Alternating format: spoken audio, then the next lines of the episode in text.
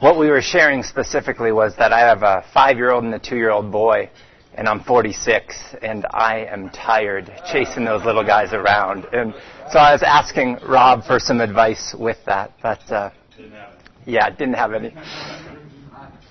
Uh, but you mourned with me, so that was nice. Man, thanks, thanks for being here. I love coming out to the springs. I love coming out right now, especially. I'm a Tucson boy, so when we see snow, it's up on the mountains a long ways away. And so seeing it here this morning when I woke up, I came in in the evening last night, so I really enjoyed it.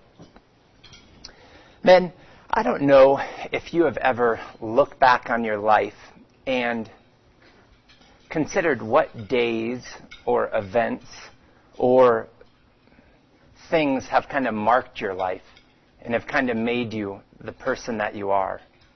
If you haven't done that, I'd encourage you to take some time to do that. And most of the time, it's probably a marriage, it might be a birth of a child, it might be a career move that you've made, or a certain job, or an investment, or a grandchild.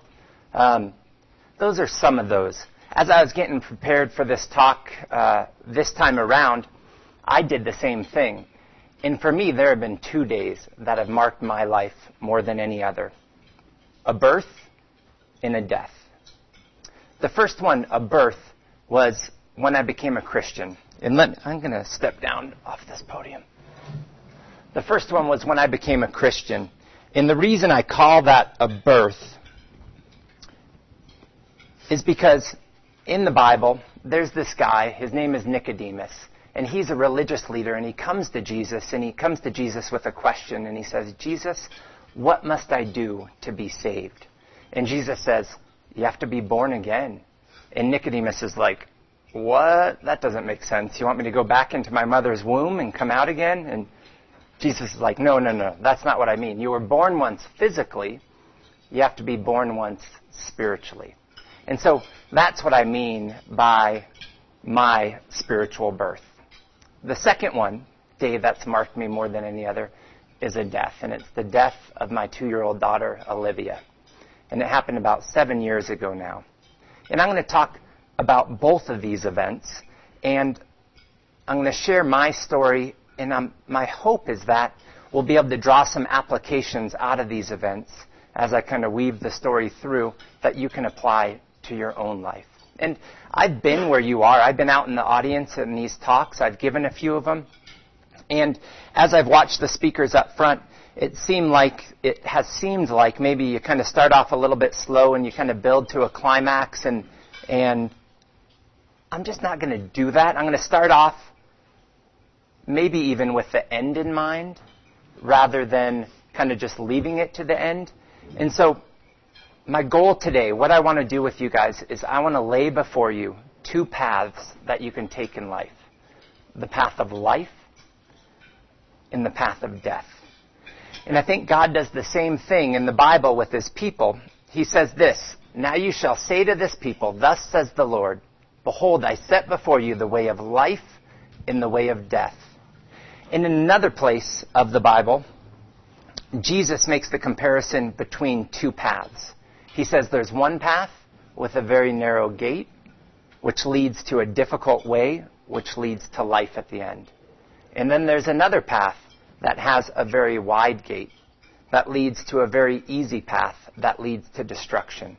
And that many people go down that, or go in through that wide gate, down the easy path that leads to destruction, and very few are willing to enter by the narrow gate and go down the difficult path that leads to life. So, my intent today is to lay before you these two paths. And it's not just to lay before you the two paths to make you aware of them, but it's with the intent that hopefully you'll decide if you're on that path leading to death, you'll decide to shift and get on that path that leads to life. And it's kind of like you're in a fork, a fork in the road. So you've been traveling along this road, doing your own thing, and you come to this fork in the road. And you can either keep going in the same direction that you're going, which is going to wind up in death, or you can veer off and get on the path of life that leads to life. So, that's where we're headed. Now, I mentioned those two days, and the first day I want to talk about is the day that my daughter died.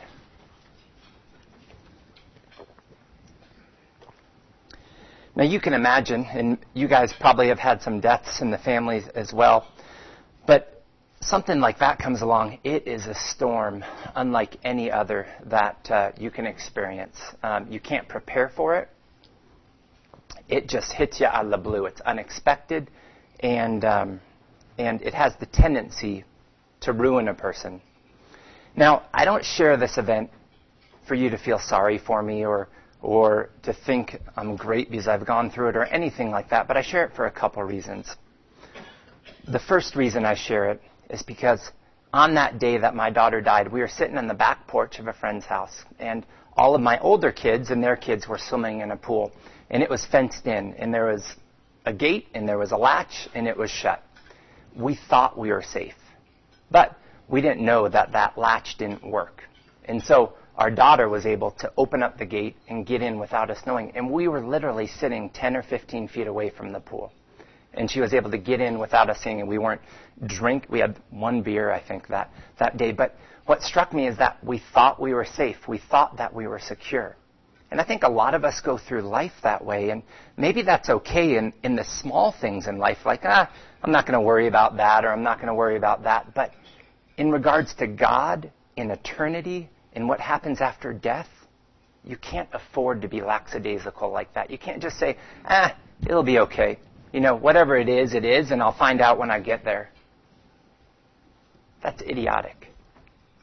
And it's really the path that leads to death.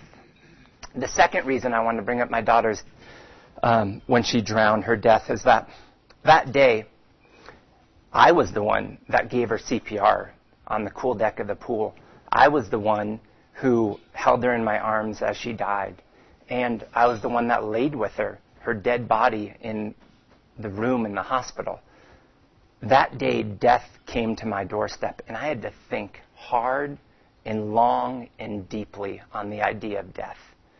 And you know what? In our society, we don't have to think about death all that much anymore.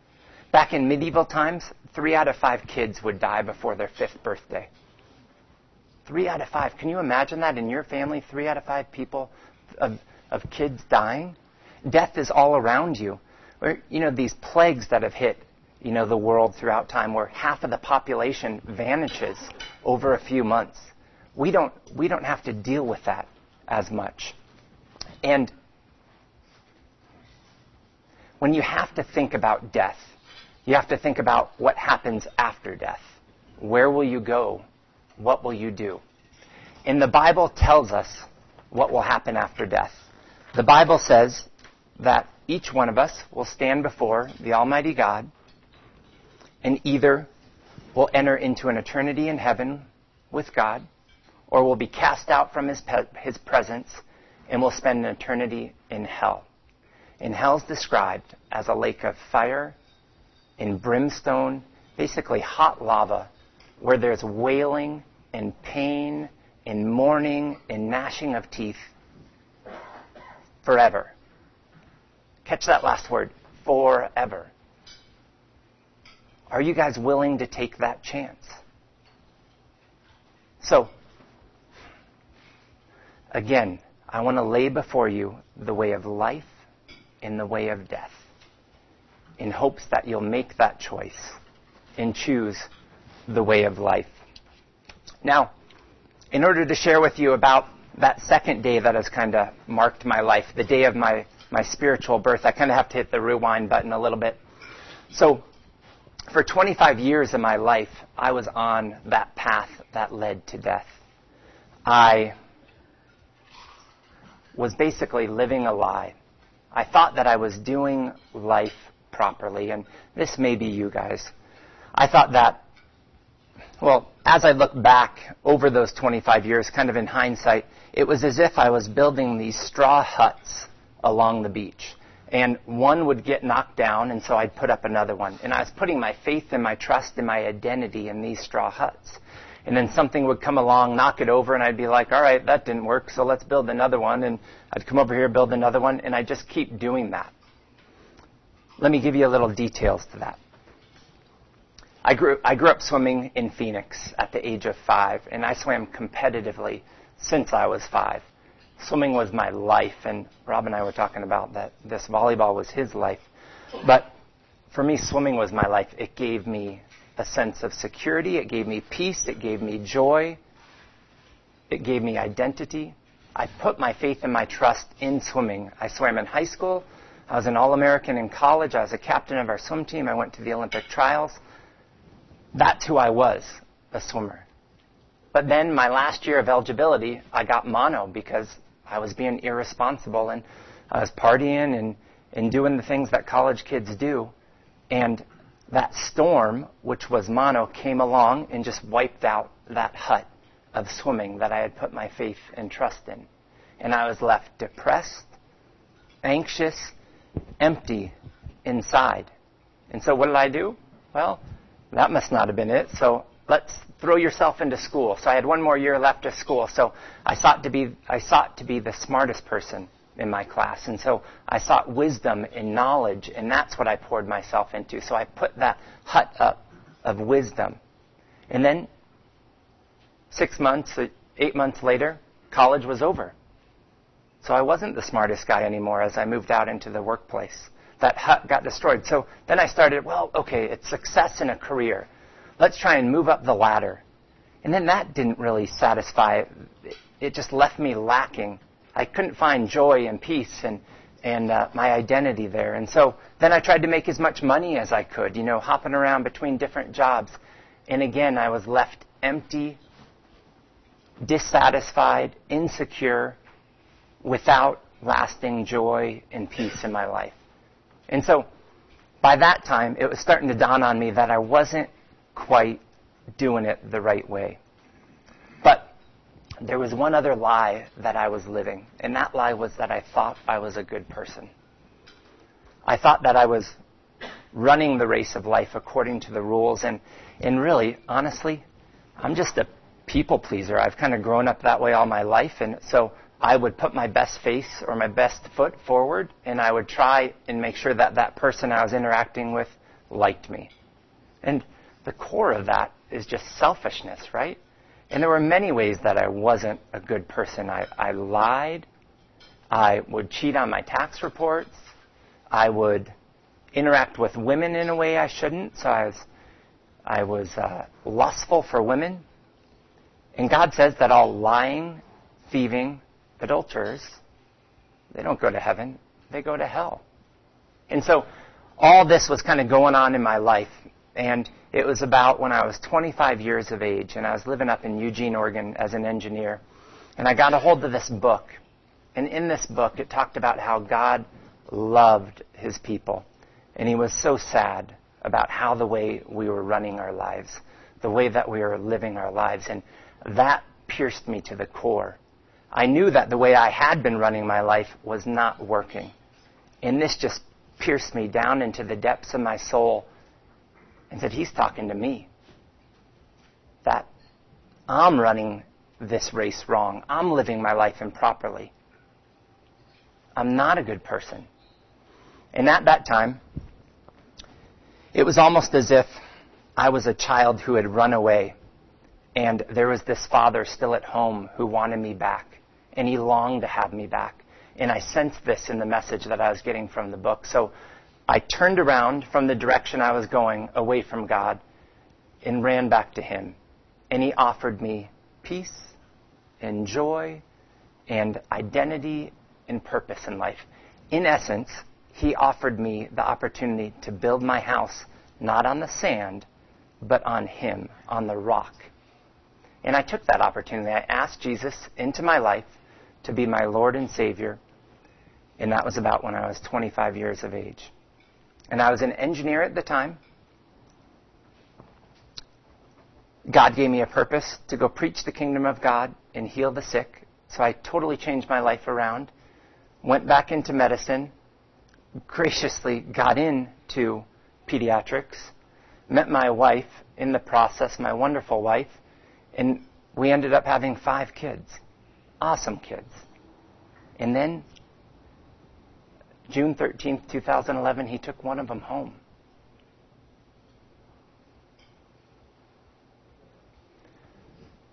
But you know what? My life was no longer built on the sand. It was built on that rock. So that storm of Olivia's death came, and my house stood strong because not because of anything to do with me, but because it was founded on the rock. It held steady. And then that might seem weird to you, but I can tell you with complete honesty that Olivia's death in my life and in my family's life is the greatest gift secondary to salvation that God has given us. And maybe that doesn't make sense at all, but I'm a pediatrician. And all day long, I talk about two things. I talk about discipline and I talk about vaccines. And if you think about it, that both of those things hurt children, right? They're painful. We've grown up in this culture telling us the lie that all pain is evil and all pleasure is good. You don't have to look very far to see how wrong that is. That pain can be just as good as pleasure. You look at discipline, the spanking, or the the, um, you know, sending your kid to timeout, that's for their good. A vaccine, it's for their good.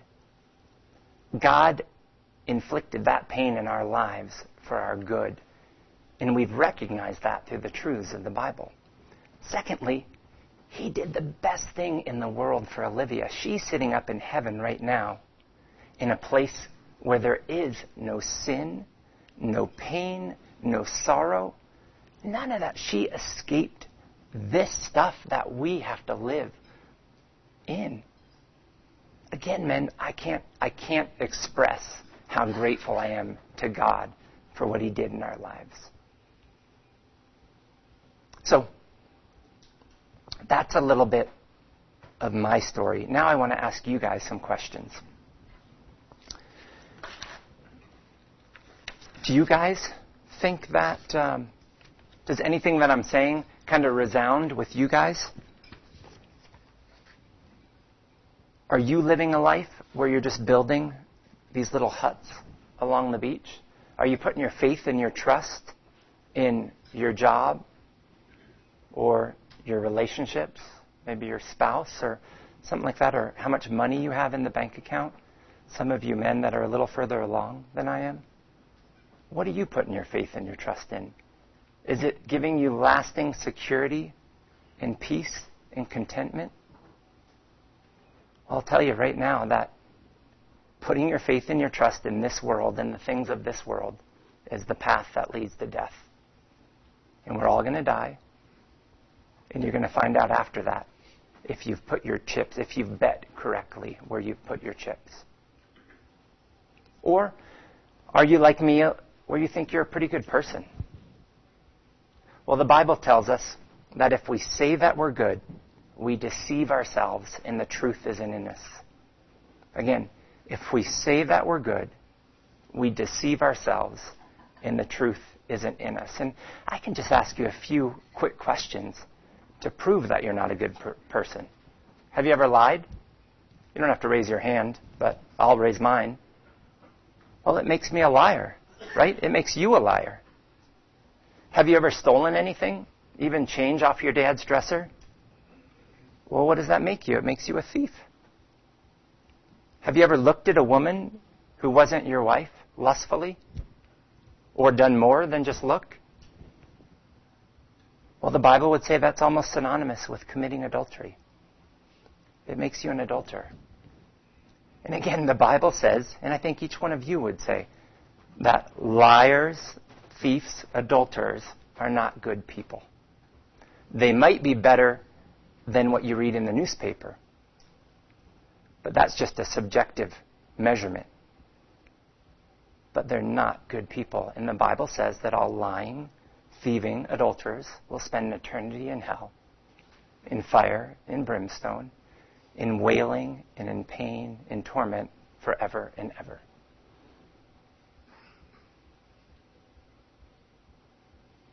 Men,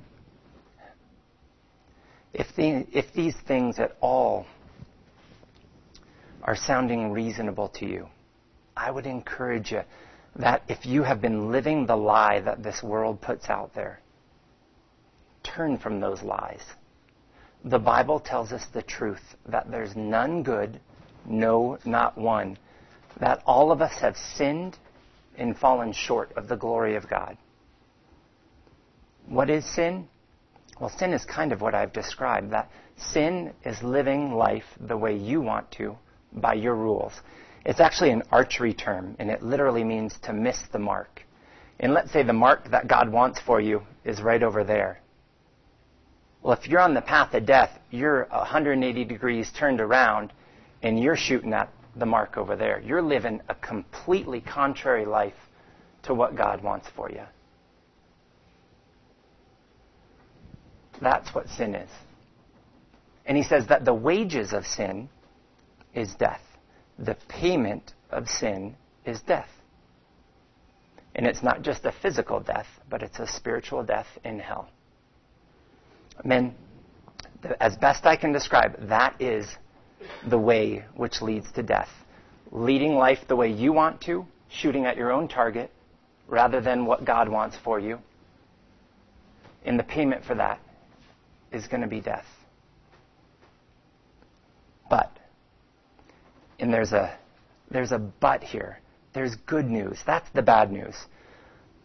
The good news is that the wages of sin is death, but the gift of God is eternal life in Christ Jesus. What is that gift? The gift is this God demonstrates his love for each one of us and each one of you. God demonstrates his love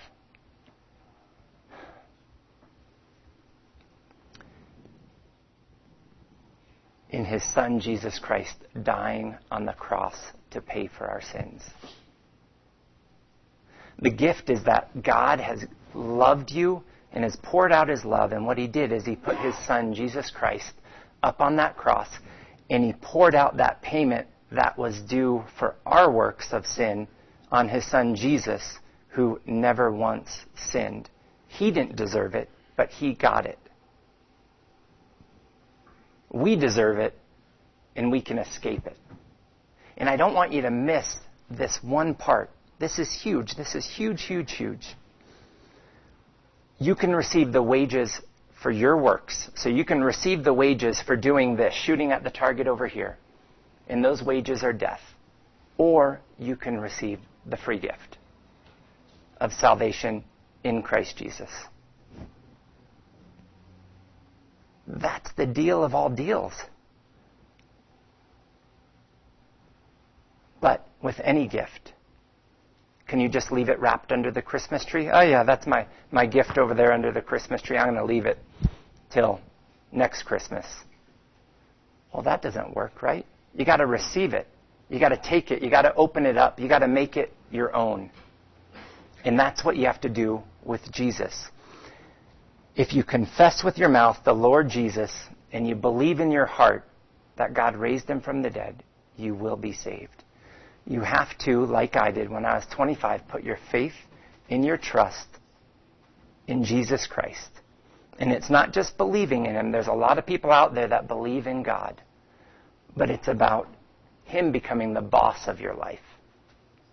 You can't be shooting at this target over here and say, oh, yeah, I believe in Jesus. You have to turn your life around and you have to make Him the boss of your life. You have to trust in Him with your life. And so, I'm going to pause here. And I just want to remind you that today, maybe, maybe five years from now, maybe 10 years, my hope is that today could be a day that you look back on and say, that day at Phantom Canyon marked my life and made me who I am then. But again, you have to receive that gift. And so I'm going to pause. And if today you want to receive that gift of forgiveness of your sins, and come into a relationship with God through Jesus Christ.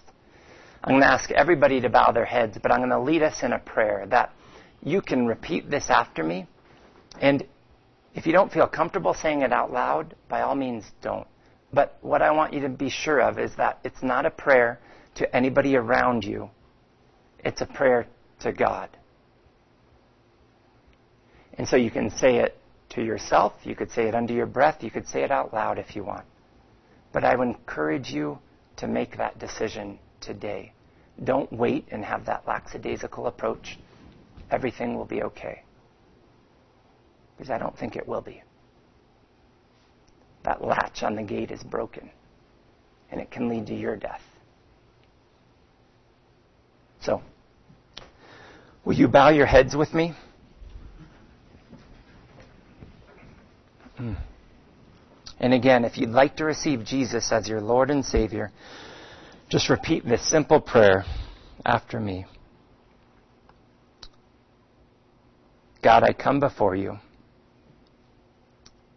and I admit that I've been living life the way I want to live my life. I've been in rebellion to you.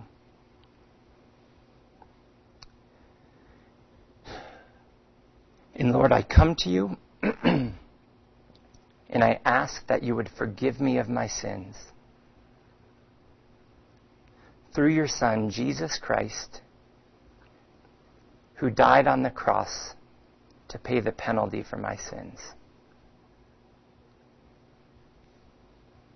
Holy Spirit, come into my life right now and make me a new person. Change me from the man that's on the path of death to the man who is on the path of life.